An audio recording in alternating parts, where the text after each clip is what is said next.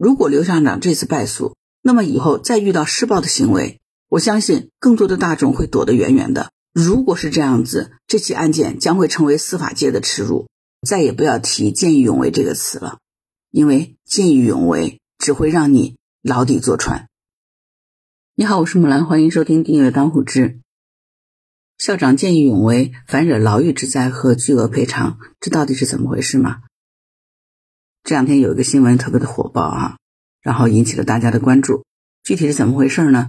在江西南昌中学校长刘德龙忙了一天工作以后呢，从学校回家，结果走到小巷子里的时候呢，突然听到有少女的呼救声，于是呢，刘校长就赶忙跑过去看，发现这个少女是本校的学生。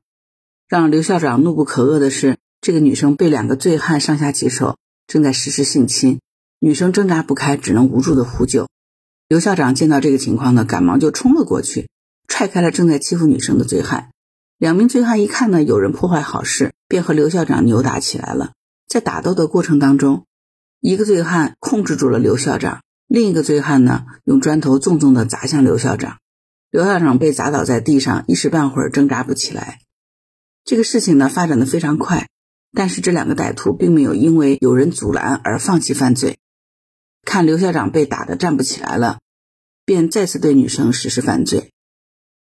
刘校长被打伤倒在地上以后呢，爬不起来，但是听到女生绝望的哭喊声，于是他顶着头上的伤挣扎着起来了以后呢，捡起地上砖块，就狠狠地砸向了其中一个正在施暴的歹徒。被砸中的歹徒呢倒地不起，另外一名歹徒看到同伙被打伤了。于是就逃跑了。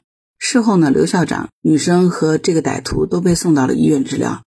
刘校长最后这一砖头呢，没有控制好力度，经过治疗呢，这个被打伤的歹徒以后要瘫痪在床了。结果没想到呢，这个欺负人的歹徒的家属把刘校长告上了法庭，除了提出一百万元的赔偿，还要求刘校长承担刑事责任。那这件事的来龙去脉就是这样子：刘校长见义勇为。反倒今天被歹徒提出了巨额的索赔，以及要求追究刑责。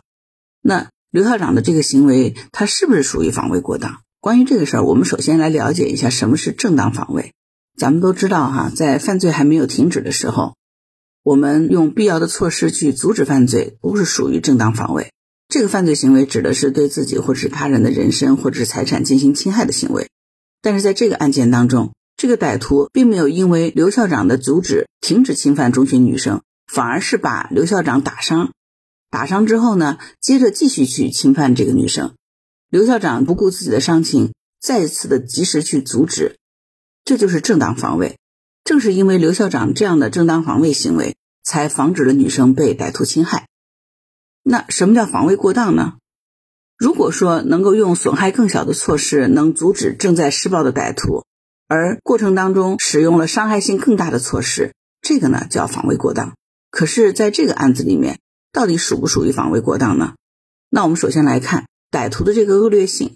他们是两个人在欺负女生，已经就要得手了，结果被刘校长偶然中发现，于是刘校长见义勇为上前阻拦，结果他们两个人对刘校长大打出手，还用砖头砸伤了刘校长。趁刘校长倒地不起，他们并没有终止犯罪行为，也没有逃离。反而是继续去侵犯女生，这个性质是非常恶劣的。第二，刘校长是普通人，他并不是专业人士，他没有办法衡量自己下手会对歹徒造成什么样的伤害。在这个案件当中，刘校长自己是在受伤之后，看到罪犯继续行凶，他只是想阻止罪犯侵犯女生，没有任何的主观意图。所以，正当防卫的标准，对于阻止犯罪的普通人来说，是不是太过苛刻？而普通人并不是专业人士，也不是医生，根本没有办法知道自己阻止的行为会给歹徒造成什么样的伤害。如果没有刘校长的这个正当防卫，这个女生就有可能被歹徒侵害。是不是真的要让这样的强奸行为实施成功了，对这个女生造成了伤害，才能将这个歹徒绳之于法？而现在歹徒因为刘校长的见义勇为，没有能实施侵害，反而是成了歹徒是无罪的吗？当时这种情况，刘校长自身已经被打伤了，他绝对不是为了主观去重伤这个歹徒，所以正当防卫的标准应该考虑到实际的情况，而不是根据各种各样的臆断去制定标准。就如同央视著名的主持人张泽群所说的：“宪法的精神是什么？刑法的目的是什么？法官大人，你办一个案不是干一次活，每个案都是在树立价值导向。你面对的不是一项法条，是一个个的生命。视而不见生命，如同杀人诛心。如果刘校长这次败诉，那么以后再遇到施暴的行为，我相信更多的大众会躲得远远的，只会让这个女生被不法侵害。